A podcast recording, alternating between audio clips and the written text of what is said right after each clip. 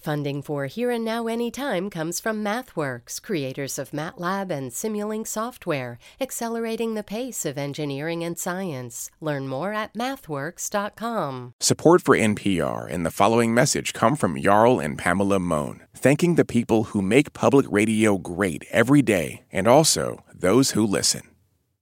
Hi, this is Here and Now Anytime, where we give you a little news, a little something you weren't expecting, and Always a fresh, in depth perspective on current events, arts and culture, and stories that matter. Subscribe or follow to get all our episodes out every weekday. And if you like what you hear, tell a friend about us to help spread the word. Now, here's the show. Those who survived the bombs and airstrikes are now dying a slow, painful death from the famine, from the lack of medical care, from lack of basic life necessities. Hunger and malnutrition in Gaza. It's Friday, March 1st, and this is Here and Now Anytime from NPR and WBUR Boston. I'm Chris Bentley.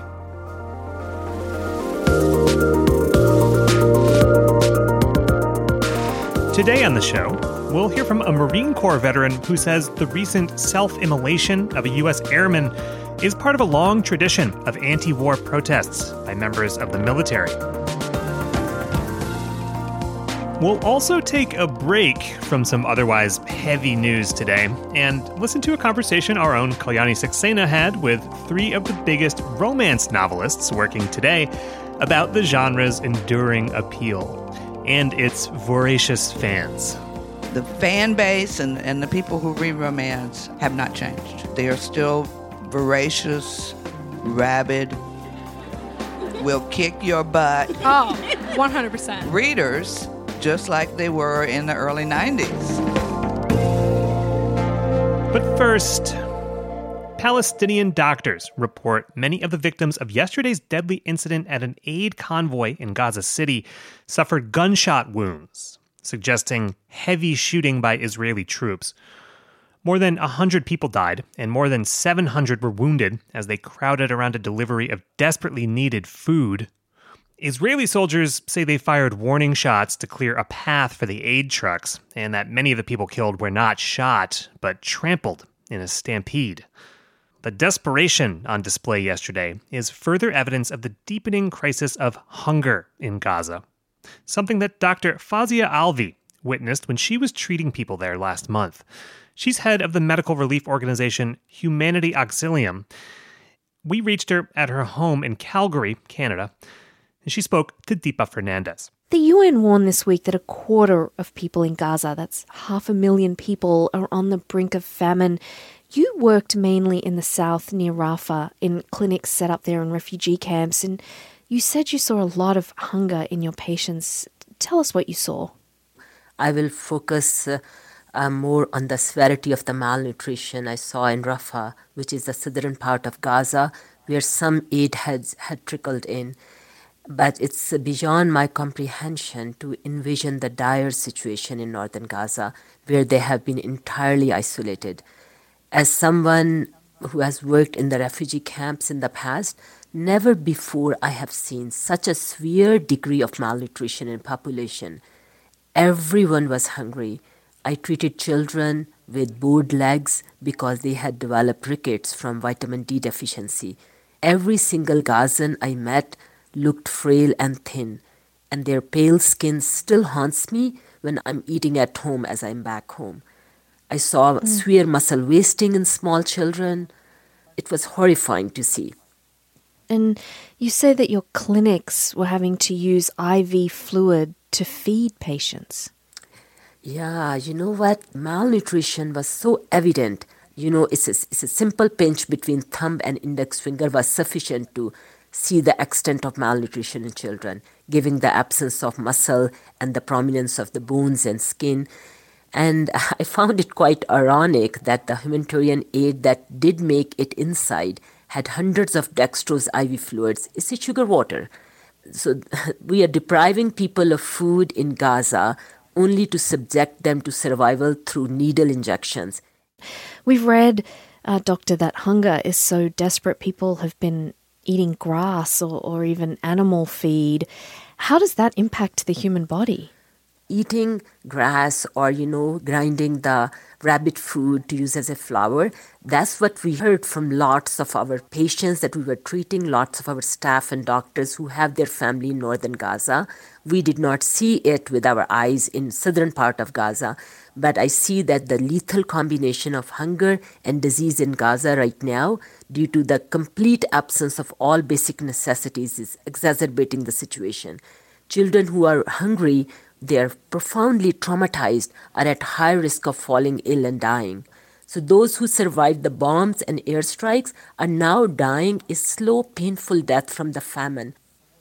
Doctor, how long can the human body sustain a lack of food and water? What are we looking at here now that this has been going on for months? You know, I personally witnessed one child during my short stay in Gaza and uh, it was imminent that he will die in a day or so. I feel sad because I feel that it's evident, and if we do not do anything, the international community does not give them aid, does not open the border, then they will die soon. Yeah, they cannot wait for us, for our talks and our negotiation. We need to give them food today, not tomorrow. And doctors, is as simple as getting trucks in with food to get to people? Yes, I have seen thousands of trucks. Literally, we filmed it, we saw it. Going to Rafah before entering to Gaza, there were literally thousands of humanitarian aid trucks. They are lined up at the border, which are blocked from entering Gaza. And we had children literally wasting from hunger while there is food a few meters away, but out of reach because Israeli government has refused to lift the blockade the lack of access to clean water and food, in addition to the continued bombing of the Gaza Strip, is simply an unprecedented humanitarian catastrophe. I'm not a human rights lawyer, I'm not a politician, but as a doctor, as a mother, as a, a physician, as a human being, it is horrifying to see that we have children literally dying from hunger just a few meters away while the aid is sitting on the other side. If it is not a genocide, then I do not know what else a population can be subjected to. Mm. Dr. Fozia Alvi is just back from Gaza. She's a physician in Calgary and founder and president of the medical relief organization Humanity Auxilium. Dr. Alvi, thank you so much for joining us. Thanks for having me. And we should note that while tens of thousands of Palestinians have been killed as a result of the ongoing war, the International Criminal Court of Justice has not yet said Israel is committing genocide. It has said Israel needs to prevent a genocide. We've got a lot more about the humanitarian crisis in Gaza, including an interview earlier this week with the head of Save the Children at hereandnow.org.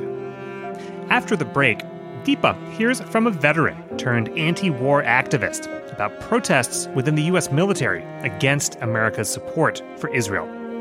Stick around.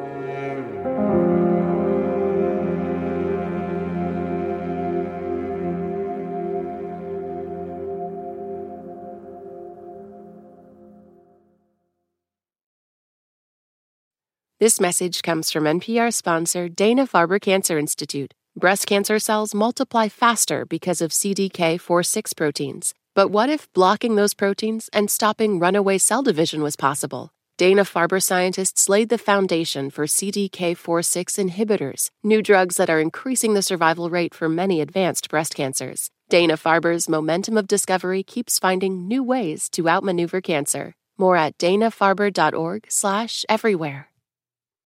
Support for NPR and the following message come from IXL Online. Is your child asking questions on their homework you don't feel equipped to answer? IXL Learning uses advanced algorithms to give the right help to each kid, no matter the age or personality. One subscription gets you everything. One site for all the kids in your home, pre K to 12th grade. Make an impact on your child's learning. Get IXL now. And NPR listeners can get an exclusive 20% off IXL membership when they sign up today at ixl.com/npr.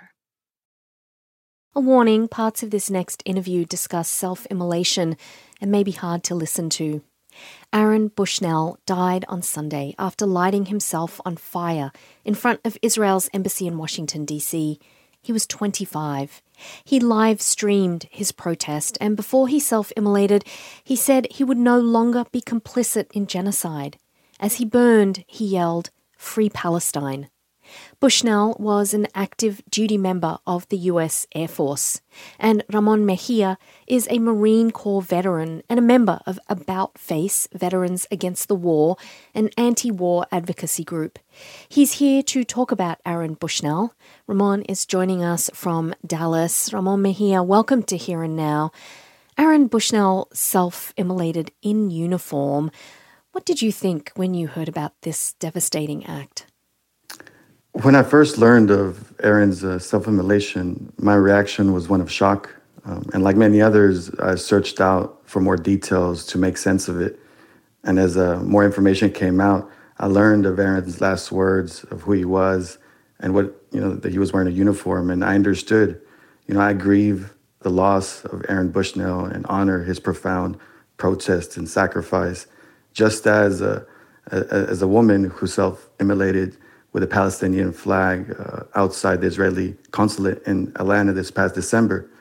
You know, both acts were in defiance of the U.S.'s enabling of Israel's genocide of Palestinians in Gaza. Know, self-immolation has deep roots in the history of resistance movements, from the Arab Spring to anti-war movements in the 1970s to the climate crisis. You know, individuals have taken this extreme act of protest to say enough is enough and mm to be mm. clear, I don't promote it, but I understand and I call out to others who feel strongly about resisting U.S. involvement in the genocide of Palestinians, you know, to join us. We, we desperately need you alive in the struggle and looking, you know, we're looking for you. You know, let us lay the foundations together for a full life of resistance against all forms of oppression. And and we should note that tens of thousands of Palestinian civilians have died as a result of this ongoing war. And that said, the International Court of Justice said Israel needs to prevent genocide, but has not yet said Israel is committing genocide. Though Aaron and many, many people do believe it is a genocide, he talked about feeling complicit. I wonder if you can spell that out for us a little more you yourself served in the US military invasion of Iraq in 2003, and then you kind of came out against it. How do you and other members of your organization reconcile your service and your current anti war beliefs?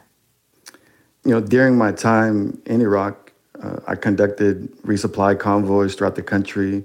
You know, I witnessed the havoc that U.S. bullets and bombs waged on people in the land. I and others many of us were told that our actions were to free the Iraqi people from tyranny, but all I saw was uh, the enormous human, social, economic, and environmental toll that war and occupation brought. You know, some of the most vivid memories that I carry with me to this day are from the first days of the invasion. Uh, as our column advanced north, Iraqi families, men, women, children, grandparents fled their homes, heading south in search of safety. Similar to the images that we see today in Gaza of Palestinian families in the thousands fleeing south in search of safety, but find no escape from the US supplied bombs.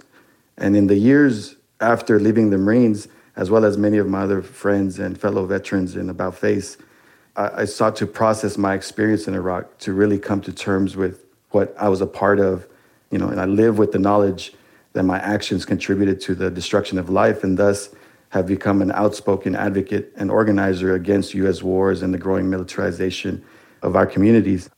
I want to ask you, Ramon, in, as it pertains to what's happening in Gaza, is is the complicity that you and others feel because the weapons are supplied by the U.S. You just said U.S. supplied bombs. I'm wondering if that's the complicity because it's not U.S. troops on the ground this time you know, Aaron took this action in uniform in front of the U.S. Israeli embassy for a reason, because the United States is not a passive bystander, but actively facilitating the genocide of Palestinians, you know, to show to the world that the, the fire is raging in Gaza.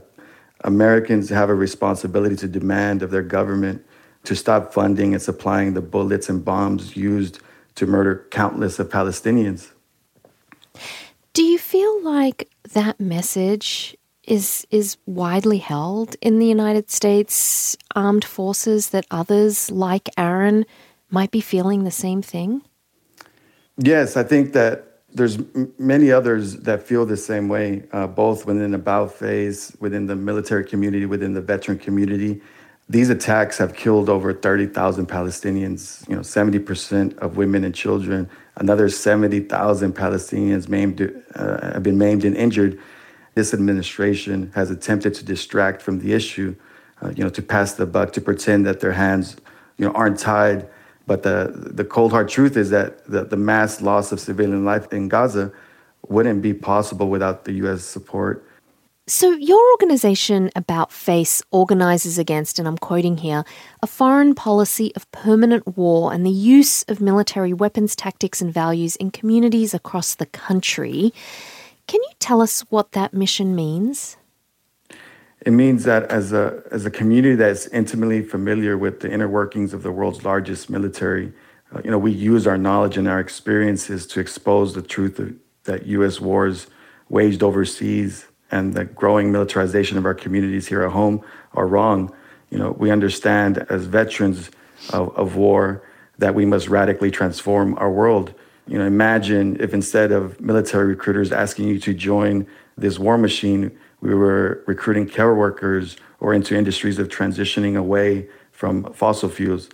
You know, the United States has the ability to end these harmful relationships and technologies that kill hundreds and millions of people if they had the political will. So our organization brings our stories together and engages our community to deepen their understanding and knowledge of how militarism impacts both here and abroad. And Ramon, active duty service members aren't supposed to engage in political acts, yet they have, and, and Aaron did just how hard is it if if you're if you're a service member or even a veteran for that matter to speak out if you have the feelings that what's happening what you're being asked to do is is morally wrong or, or you don't want to do it? There's there's a, a, a one thing that is not allowed to like legally but i think that the, the harder choice in deciding to go against what the society holds up as dear being within this military uh, the fear of being isolated and that your family and friends will would, would turn against you is something that a lot of active duty and a lot of veterans still hold very tightly. It's hard, but there's people and community there waiting to to embrace you, to build with you, to hold you in community.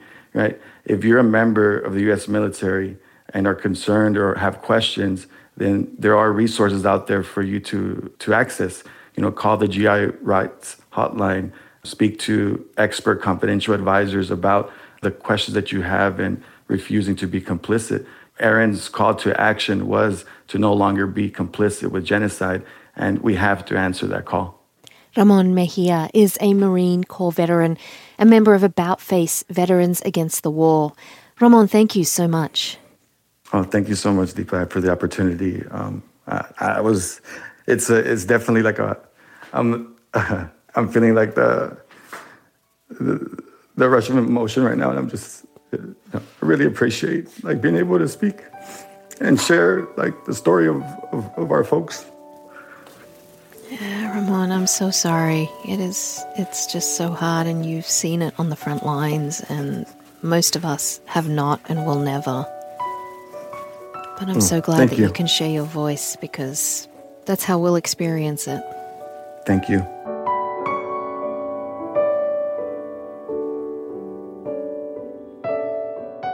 And for more views and analysis of the conflict, go to npr.org slash Middle East. And if you or someone you know may be considering suicide or is in crisis, call or text 988 to reach the Suicide and Crisis Lifeline.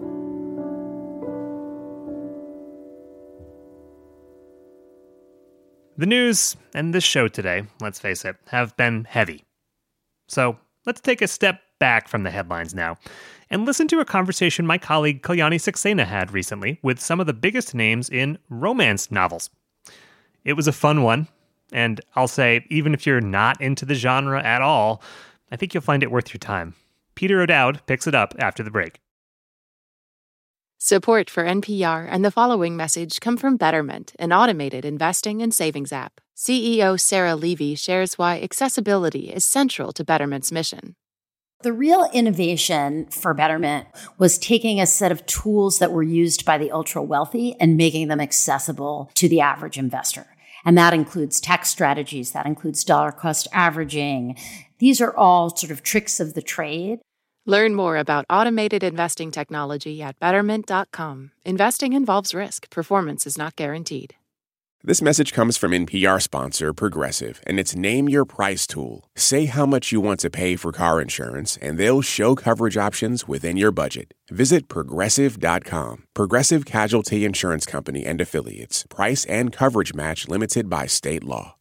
This message comes from NPR sponsor Progressive. What if comparing car insurance rates was as easy as putting on your favorite podcast? With Progressive, it is. Just visit their website to get a quote with all the coverages you want. You'll see Progressive's direct rate, and their tool will provide options from other companies so you can compare. Then just choose the rate and coverage you like. Quote today at progressive.com. Progressive Casualty Insurance Company and Affiliates. Comparison rates not available in all states or situations. Prices vary based on how you buy.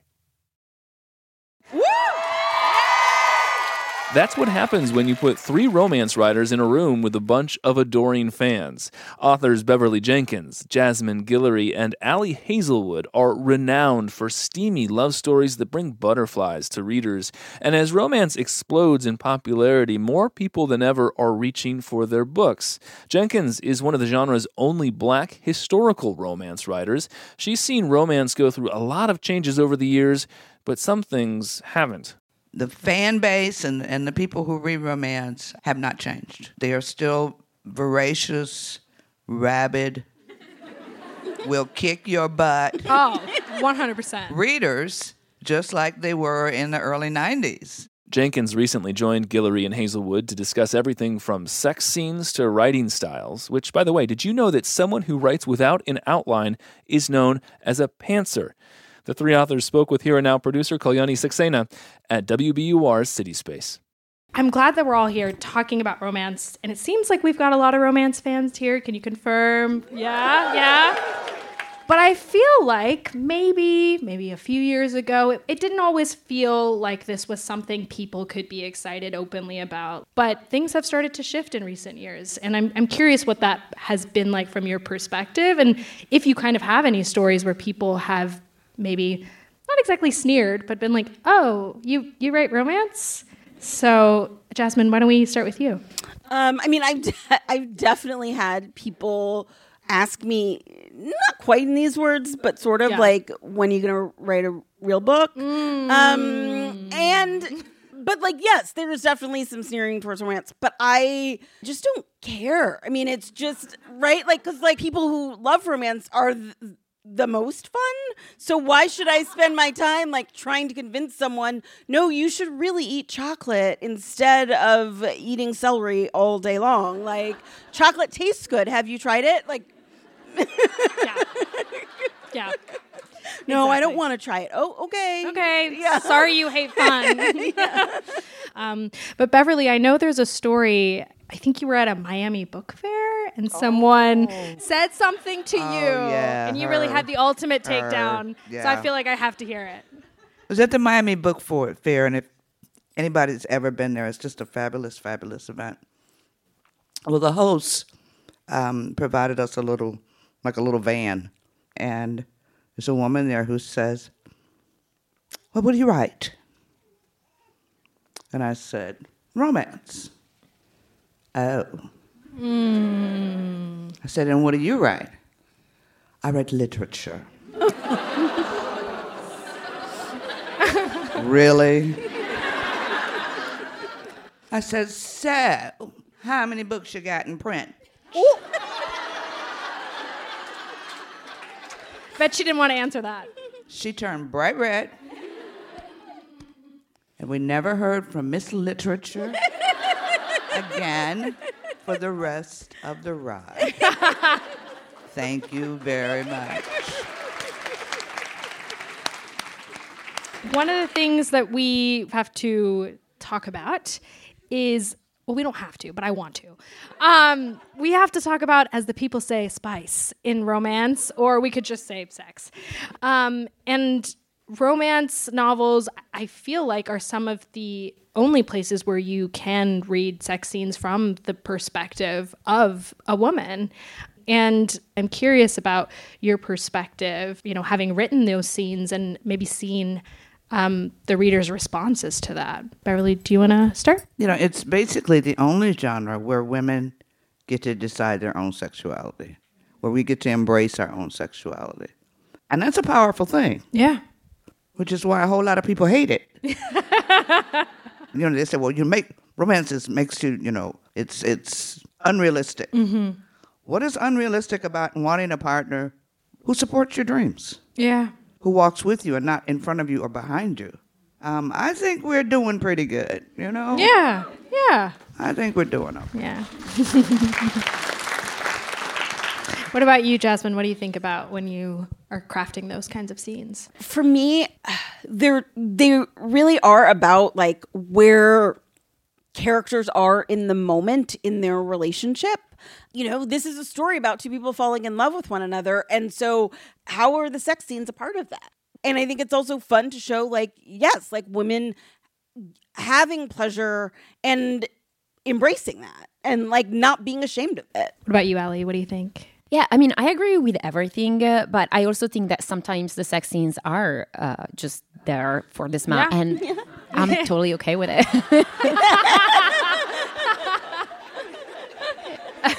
Give you filth. well, like, I want to talk about diversity. I feel like we have to kind of tackle the elephant in the room, or not tackle, but maybe gently romance into submission. Um, the genre is and has been for a long time a space for whiteness and was written by white authors and consumed by white readers. And and we still don't have many black historical romance writers. No. No, just, we don't. And so in, me. in the We need well, you. well, not really. We got we have Vanessa now. Are there ways that you really wish things would change still? Need more more diversity in editorial. Yeah. I think yes. I mean, I think like the writers are there. It's really on the publishing side having people for whom this is not a like they're not saying like well i don't know where we would sell this to or you know because it's right editorial but also uh, the sales team and the marketing team and the publicity team who both know how to sell the books but also care about the books in the same way and, and you know and on the editorial side um, I had a copy editor. I had the, the phrase was putting something on the down low. Mm. We all know what that means, you know, keep it secret, whatever. Mm. And the copy editor wrote, bad grammar. Oh. You should say, right. Put it on the sh- low shelf. Put it on the low shelf. How about I don't say that? and I wrote in the margin, Reason number 865 we need more people of color in editorial. um, we have a couple questions about craft, actually. Um, so, okay, I know writing in general, there's people who really like to outline, and I really love to outline. Um, and there are writers who are pantsers, and Beverly, I think you might be one of them. I may have a kernel of a story or a kernel of a character, or I, and if I have to outline and it's like all the energy for me is gone from the story. So um, for me, it's organic. I like knowing, not knowing what's going to happen on the next page, just like the reader. Okay, I have a question about that though. You do a ton of research for your books. So how do you, do you like sort of write and then go back and do the research, or oh, how does question. that? I research as I go. When that, because you know I'm following the characters, right? And they're going to through my head into the swamps of Texas, and I'm like. Are there swamps in Texas? Well, are there? And there were. There were. okay, well, there we go. There were. And it was a part of the story that I didn't even know we were going there. And one of the main, main characters was in that swamp. yeah. What about you, Ali? What's your uh, writing style, your craft? I am, and this is not my term. I wish I could claim this term, but I can't. Um, I am a panty liner, which means that not the panty So the idea of the panty liner is that you need, you have some kind of outline, but then then you feel it. It's the perfect term. I love it. See what happens when you hang around with romance writers. Um, well, one of the questions we've been getting, and this is one I've been saving for the end. I'm curious for each of you what your favorite trope to read is and what your favorite trope to write is, because those might be two different things. Um, Ali, we'll start with you. I really like Fated Mates. Uh, um, I, which I know a lot of people hate insta love, but I just I really really like when there is uh, some kind of you know things that is bigger than the couple that kind of pushes them together. Mm-hmm. Mhm. And I, I I've really enjoyed. I only wrote it once uh, it- for traditional Publishing, and I really enjoyed it, and I enjoy reading it. So yeah. Um, I love fake dating. I mean, just love it.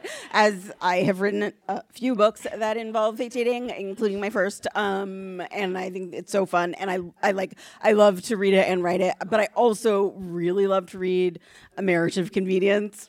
Oh, and then they yes. fall in love. Oh, the best. And it's the best too, because you can fit in so many other tropes. Yeah. Like they're married for convenience and they hate each other, Yeah. or they're married for convenience and they've been childhood friends. You know, like it's it's it's, it's So like many the Russian things. doll of tropes. I love Yeah. it. I love it. Yeah. What I about you, it. Beverly? Marriage of convenience. Yes.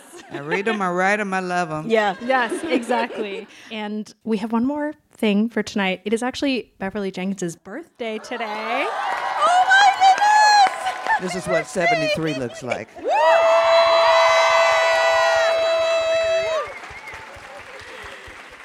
Thank you for spending your birthday with us. Thank you all for spending Beverly's birthday with us. Thank you so much. I really, really appreciate it. Thank you all so much for coming out tonight. We really have had a great time. That was Here and Now's Kalyani Saxena speaking with romance authors Beverly Jenkins, Jasmine Guillory, and Ali Hazelwood for WBUR's City Space. The full event is available online at hereandnow.org. That's our show. Here and Now Anytime comes from the team behind Here and Now from NPR and WBUR Boston. Today's stories were produced by Shirley Jihad, Gabrielle Healy, and Kalyani Saxena. Today's editors were Todd Mundt, Peter O'Dowd, Micaela Rodriguez, and Kat Welch. Technical direction by Mike Moschetto, Caleb Green, and Michaela Varela. Mike also wrote our theme music along with Max Liebman and me, Chris Bentley. Our digital producers are Allison Hagen and Grace Griffin, and the executive producer of Here and Now is Carlene Watson.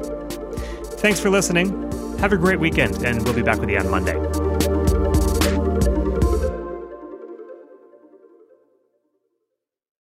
Support for NPR and the following message come from Bombas. Bombas makes absurdly soft socks, underwear, and t-shirts. And for every item you purchase, Bombas donates another to someone facing homelessness. Get 20% off your first purchase at bombas.com slash NPR and use code NPR.